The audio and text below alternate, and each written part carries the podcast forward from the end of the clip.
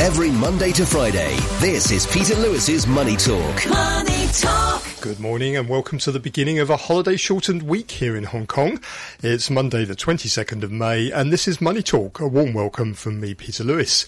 You can listen to this show on Apple Podcasts, Google Podcasts and Spotify. If you go to my website, peter lewis money talk dot substack dot com, you'll find all the links to your favourite podcast apps there. This programme is also on Facebook. Peter Lewis Money Talk is the page, and I'm on Twitter at Money Talk R three. This podcast is sponsored by Surfin Group, which is headquartered in Singapore and offers online financial services to thirty million customers across ten countries.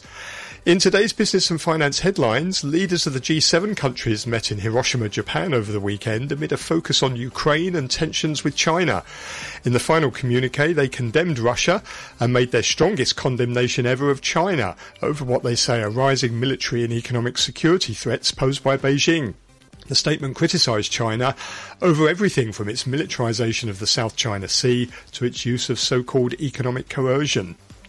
Beijing has offered to help the Central Asian region build closer transport and energy ties through the construction of gas pipelines and railways in President Xi's first in-person China-Central Asia summit. At the two-day gathering in Xi'an in China, leaders from Kazakhstan, Kyrgyzstan, Tajikistan, Turkmenistan and Uzbekistan gathered at the same time as G seven leaders met in Japan.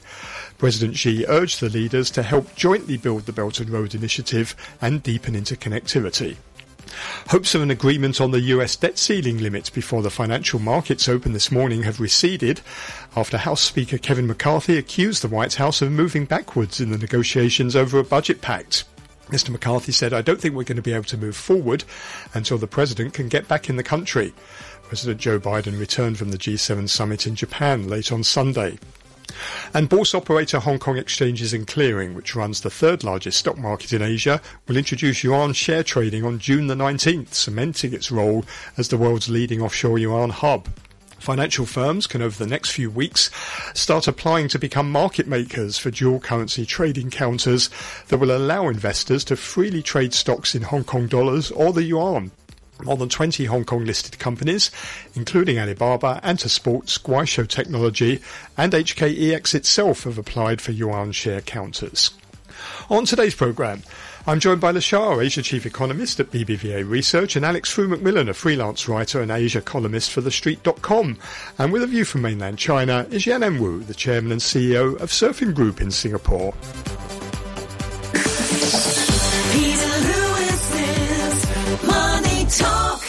Debt ceiling concerns and regional bank worries return to send stocks on Wall Street lower Friday at the end of what was a positive week for U S equities.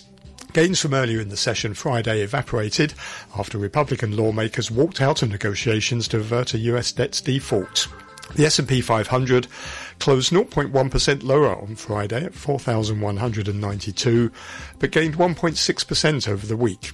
The Nasdaq Composite fell zero point two percent to twelve thousand six hundred fifty-eight, but chalked up its fourth straight week of gains with a three percent advance. It was the best weekly performance since March for both indices. The Dow dropped one hundred nine points, or a third of a percent, to thirty-three thousand four hundred twenty-seven. It was the underperformer of the week, rising just zero point four percent. And meanwhile, the K B W Regional Banking Index slumped two point two percent on a news report that Treasury Secretary Janet Yellen told the heads of large lenders that more mergers may be needed in the banking sector. Asian stocks, with the exception of Chinese markets, were higher on Friday. Japanese equities led the gains, rising for the sixth straight day. The Nikkei two twenty-five rallied almost five percent over the week and finished Friday at its highest level in nearly thirty-three years in one of the world's best rallies of twenty twenty-three.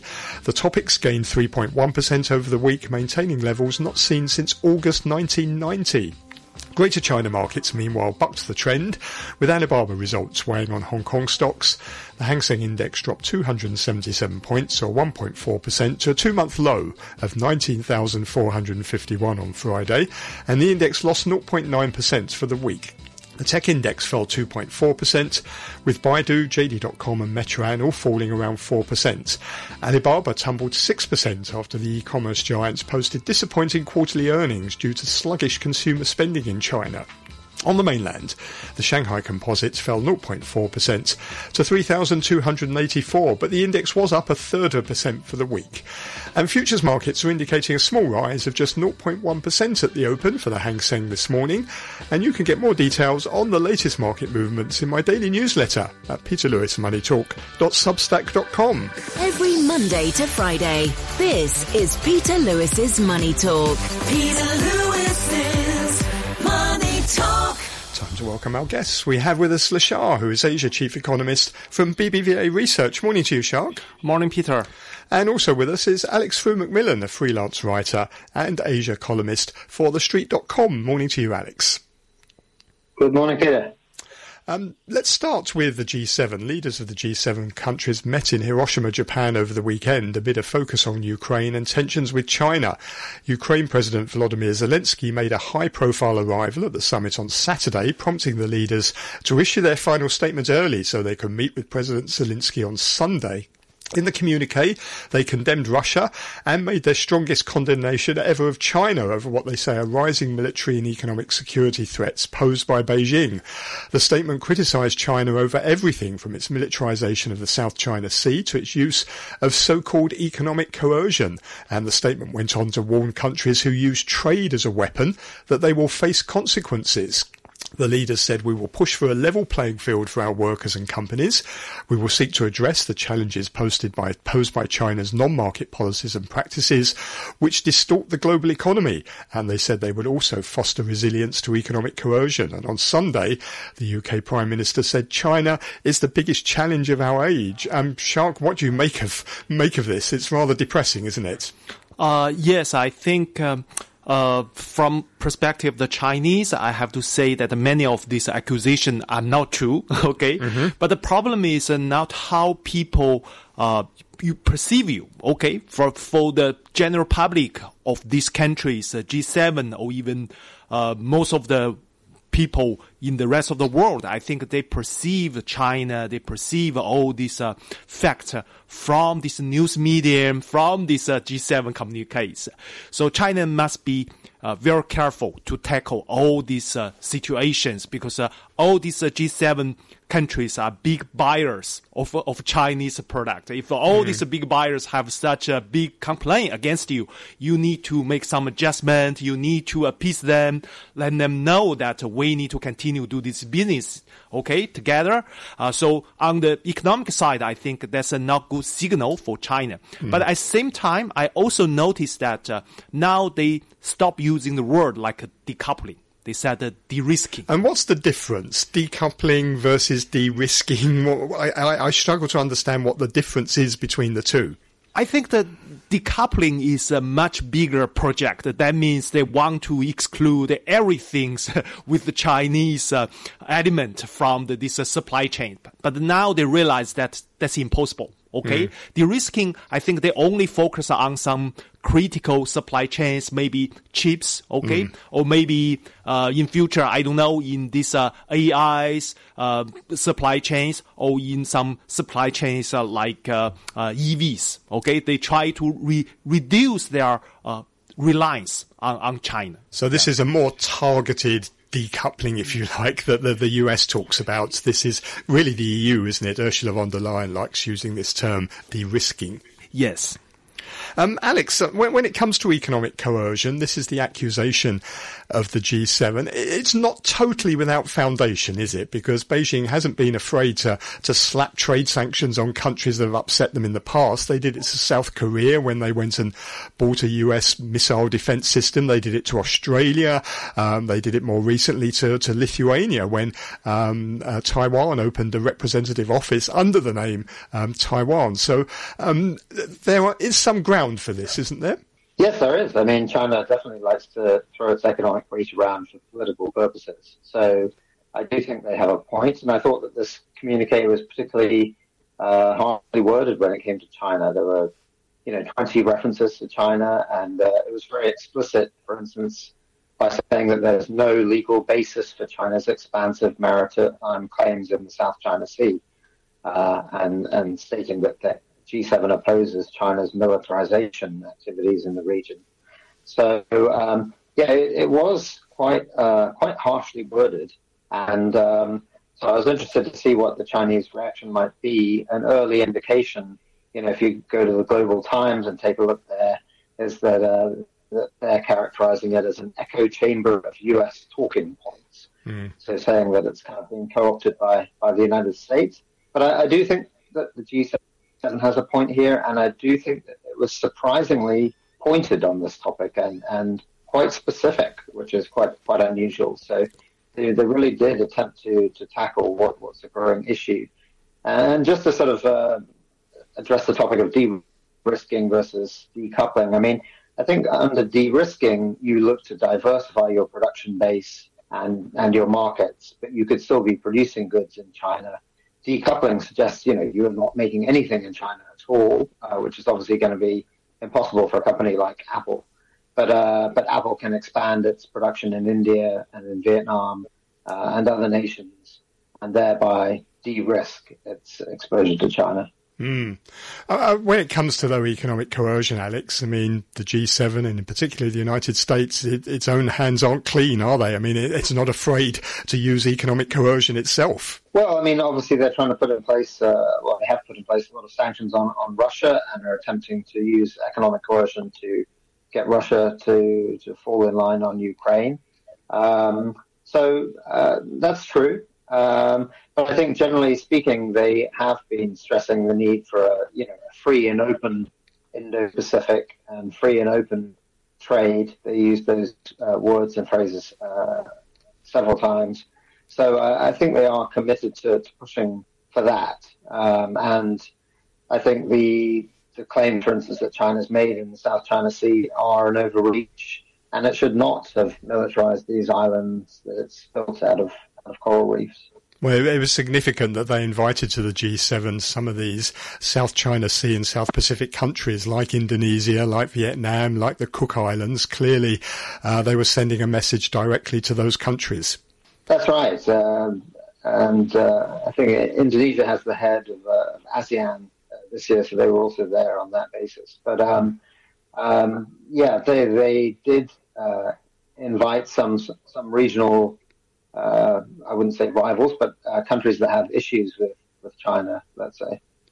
Um, Shark, what about supply chains? The G seven talked about supply chains, didn't they, for important goods like minerals and, and semiconductors. They want to strengthen those supply chains. Did you hear any specific details at all about how they plan to do that?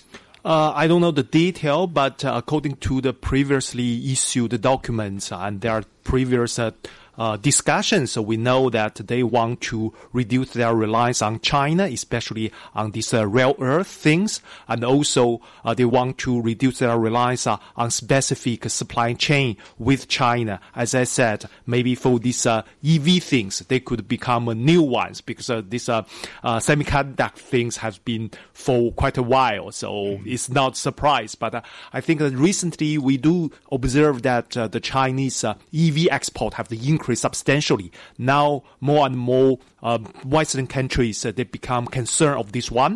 Uh, I think in future, maybe they will make some move on this one. Yeah. There was a lot of, um, there's been bans of exports and chip technology, hasn't there, to China, and we've had um, Japan and the Netherlands join in. We heard yesterday that now uh, the Chinese have hit back at Micron, banning their products from uh, t- sensitive areas that they, because they say these products, uh, Micron's chips, are a national security risk. It just seems to be escalating, doesn't it? This is the first time we've seen China target a U S semiconductor company like this. Exactly. I think the, uh, previously we see that U S and uh, maybe Japan and other countries, they make many, many moves uh, against China, but now China start to fight back. I don't know the result, whether China can uh, get some advantage from this one or not, but uh, personally, I think this kind of the, uh, escalation, so they will have a bigger damage on this global supply chain. So, mm. yeah.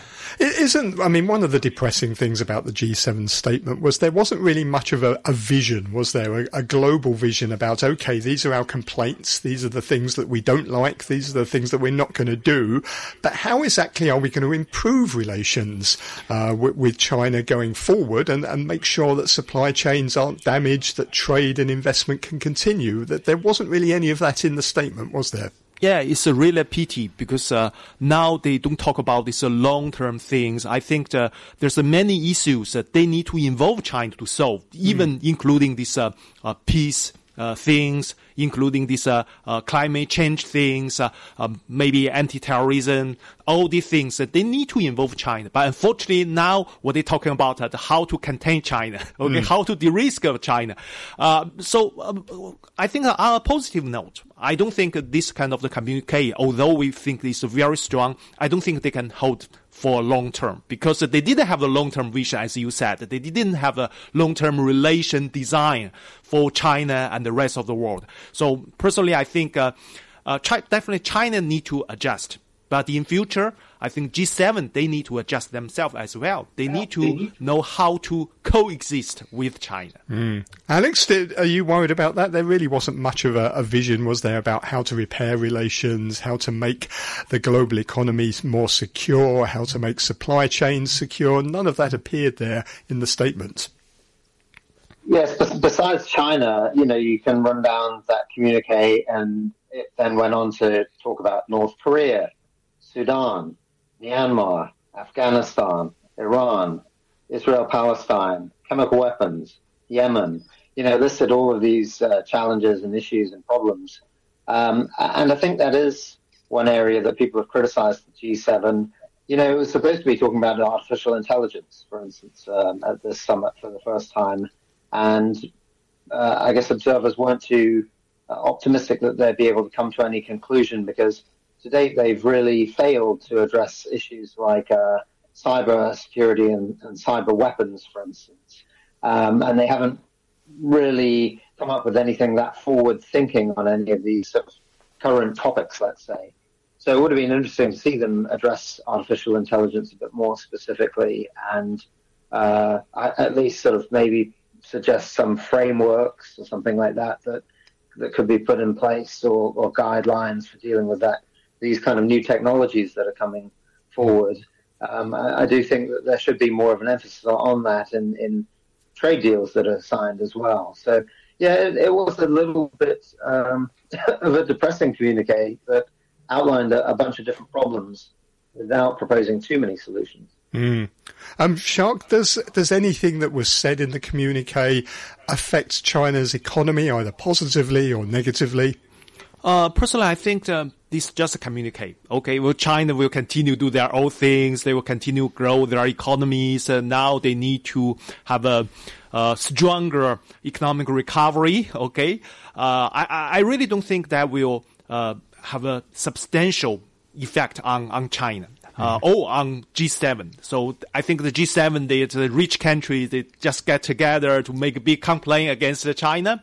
But uh, when they uh, do their own things, I think um, for United States, they have our own interest. But for other countries like uh, European countries, uh, Germany, Italy, uh, France, I think they have their own agenda. Although they can form together to make some communiques uh, to criticize China, but when they do these economic relations with China, I think they have the different agendas.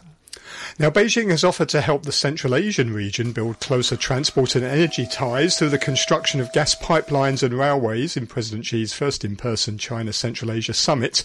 At the two-day summit in Xi'an in China, leaders from Kazakhstan, Kyrgyzstan, Tajikistan, Turkmenistan and Uzbekistan gathered at the same time as G seven leaders met in Japan. Trade, infrastructure and regional security were top of the agenda, and Central Asia is increasingly enthusiastic about improving infrastructure connectivity with China. The long-awaited China-Kyrgyzstan-Uzbekistan railway is expected to begin construction this year. And Uzbekistan is also building a rail line to Pakistan, a key China ally, and Turkmenistan has pledged to expedite the construction of the so-called Line B of the Central Asia-China gas pipeline. Alex, let me ask you about uh, this. First of all, how much of this is, first of all, a reaction to the G seven with China saying, look, we can also do our own summits and have our own relationships as well. But at the same time, um, is this a strategic area for China becoming more and more important? Definitely. I mean, it was very interesting to see uh, Xi and China choose to engage with the, the Stans um, uh, for, the, for a sort of like a competing summit, if you will. And, of course, you know, this all goes back to the Belt and Road Initiative and the idea of new Silk Roads that, uh, at least over land, would pass through these Central Asian nations. So uh, it's definitely an area that China would like to improve uh, trade links with and communication with, and uh, improve the ability to trade through those countries and on into Eastern and, and Western Europe. And of course, there's an opportunity for uh, China to engage more closely or have greater influence in these former Soviet republics at a time that Russia is really preoccupied with the war in Ukraine. So I think China is looking to, you know, sort of step into that void and bolster its alliances with these nations, which, you know, really are, are not getting a lot of investment from the West. So uh, China is a very important partner for them. I mean, economically and, and even and pop, in population terms, they're, they're not huge countries necessarily, but uh, it, you know, they're, they're China's neighbors or near neighbors. So uh, an important area that, that China would like to sort of uh, deepen links with. Um, Shark, the two-way trade between uh, China and Central Asia, it rose forty percent last year. It's hit seventy billion dollars. Kazakhstan leads the way with about thirty billion dollars, thirty-one billion dollars of two-way trade. This is not to be sniffed at, is it? These are becoming more and more important countries, and obviously energy and mineral-rich countries as well. Yeah, exactly. I think uh, uh, from these countries, of course, their economic size are not that big, but uh, as Alex said, they, they're very important in terms of uh, uh, their...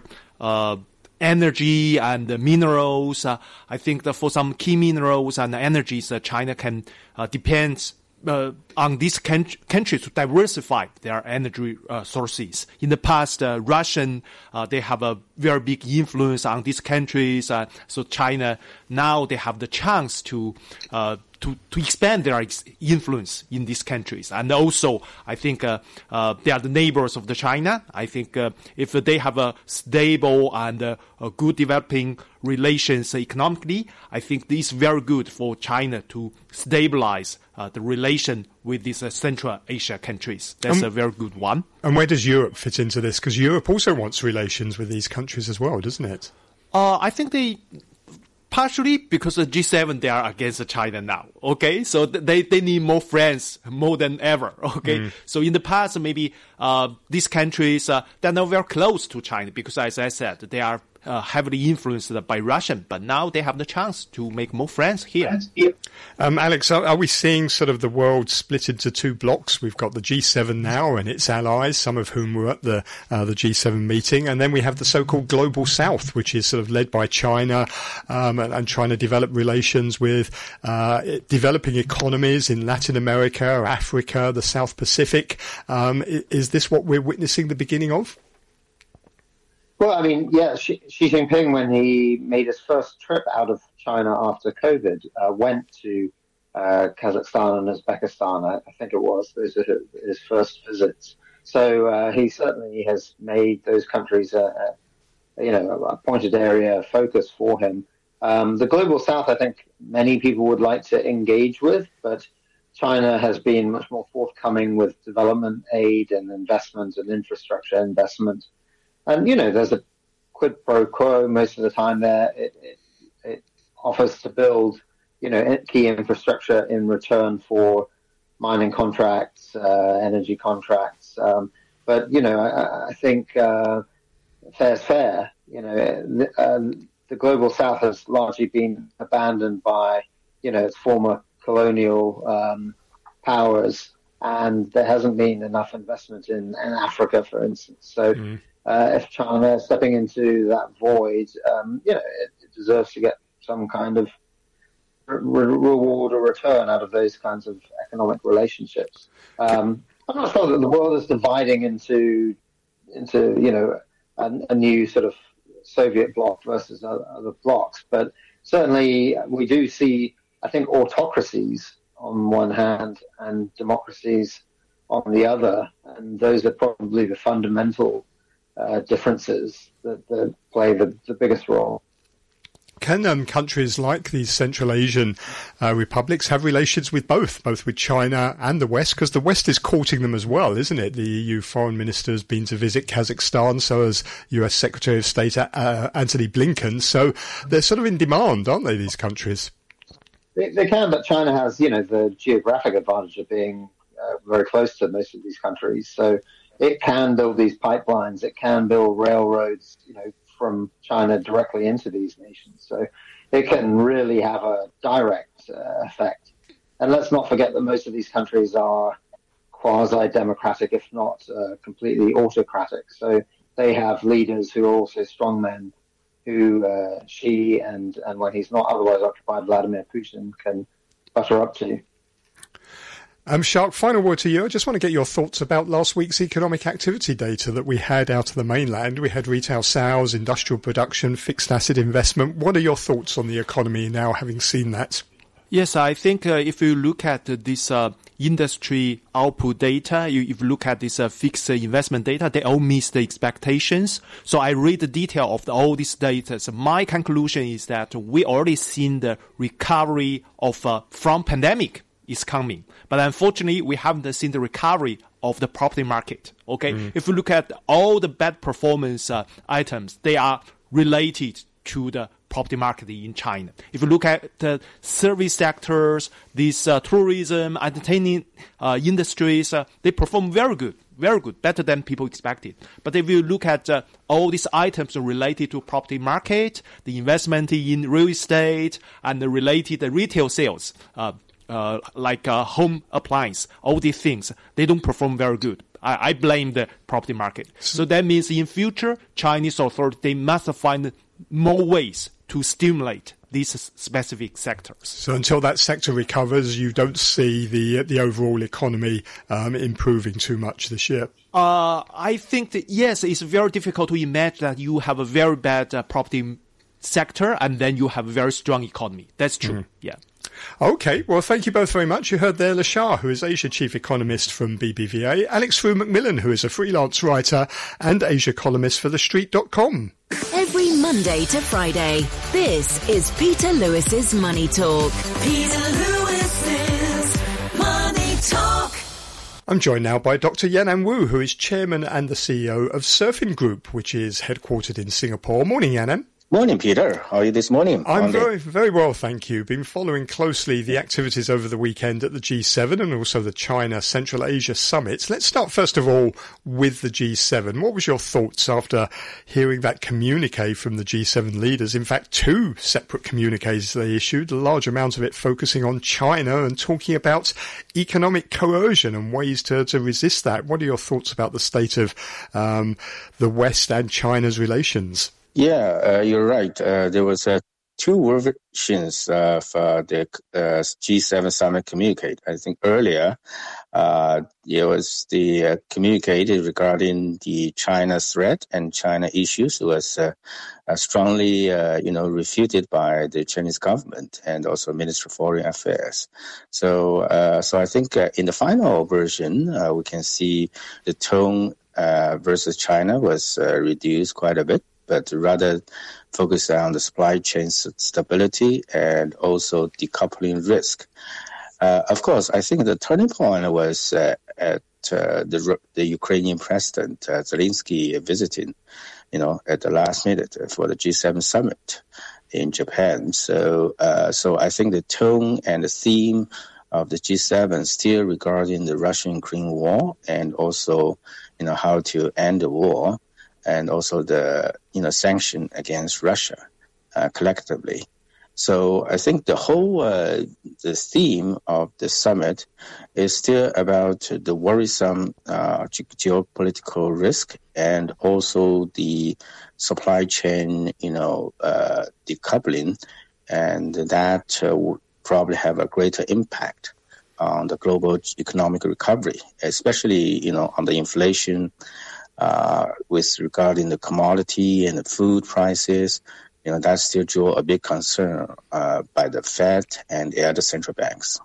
Are, are China and the West damaging the supply chains with, with some of their measures? We've seen these sanctions that the U S has put um, on technology companies. And then yesterday we saw the response from China.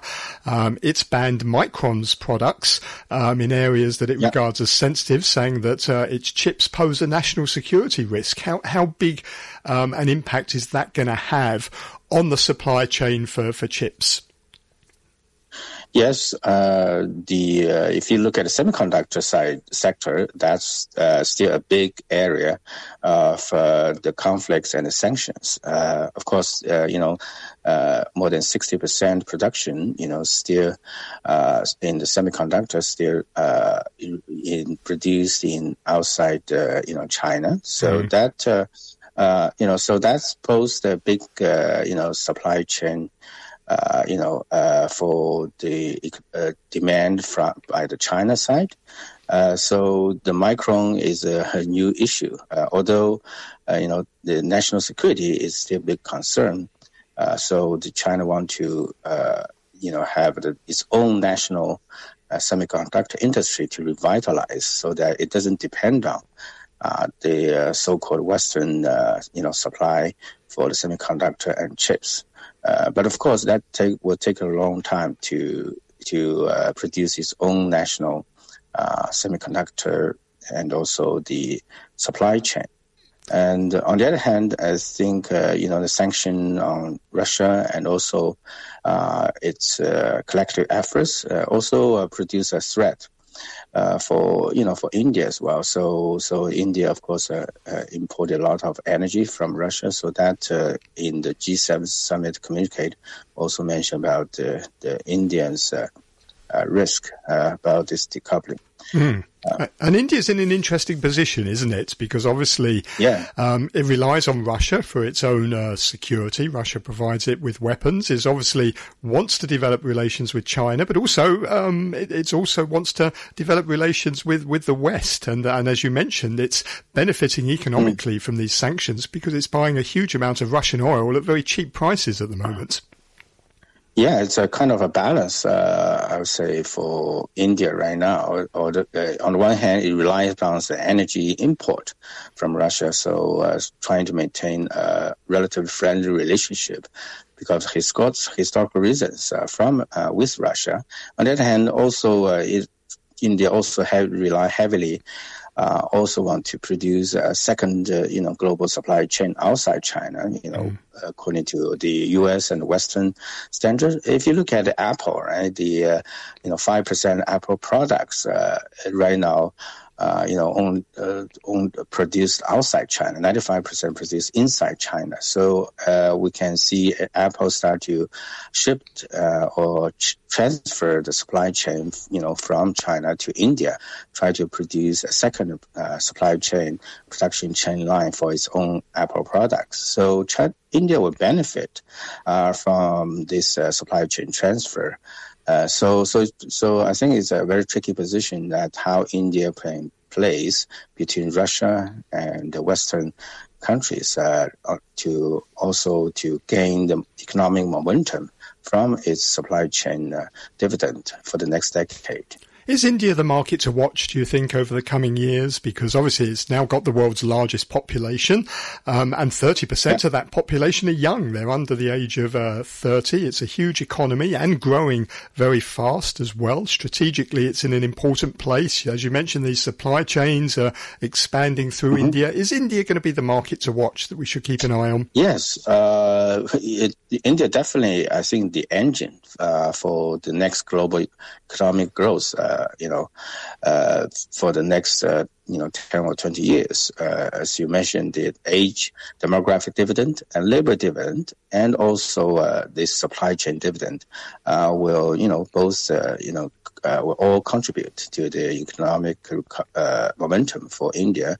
And uh, the recent uh, issue of economics uh, also posed the, you know, uh, the the addition on peak China, so-called, you know, basically, I think the demographic dividend of China is uh, uh, vanished. So it's really uh, the China has to, you know, uh, build its own, you know, national Uh, dependent uh, supply chain and also some uh, key uh, industry sectors.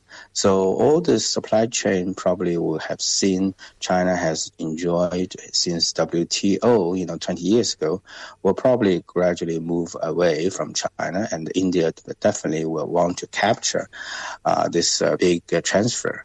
Uh, but of course, I think India also faces some uh, challenges as well because the education uh, still need to catch up for the laborers. And also infrastructure, you know, has to uh, rebuilt and uh, revitalized so that it can, you know, have a better shipping and uh, inf- uh, uh, logistic uh, facilities uh, for uh, getting the supply chain uh, transfer. So India is one of the countries that has been courted by both uh, the West and, and China, and they're all trying to develop better relationships with it. The other area that's in focus at the moment is Central Asia, uh, the stans, yeah. Kazakhstan, Kyrgyzstan, Turkmenistan, Uzbekistan. Um, yeah. China's had the summits, the Central Asian summits with those five, um, those five countries. How important a region is this going to be to both China and maybe also to the West as well? Yeah, interestingly, the timing, eh? the timing for this mm. uh, China Central Asia Summit is uh, concurrent with uh, the G seven Summit in Japan. Of course, the uh, the location of the China uh, Central Asia Summit is in this uh, uh, Asian, one of the Asian's capital, uh, Xi'an in China. Actually, is one of also the place where I was born. Oh, okay. Uh, so, I didn't know that. yes, yeah. Yeah, yeah, was... so that's a very coincidence. Yeah. It's also the end of the the old um, Silk Road, isn't it? So it's quite symbolic yeah. that this uh, that this summit was held in uh, Xi'an. Yeah, so it's really the summit of the Silk Road, if you will, uh, for this uh, interesting timing.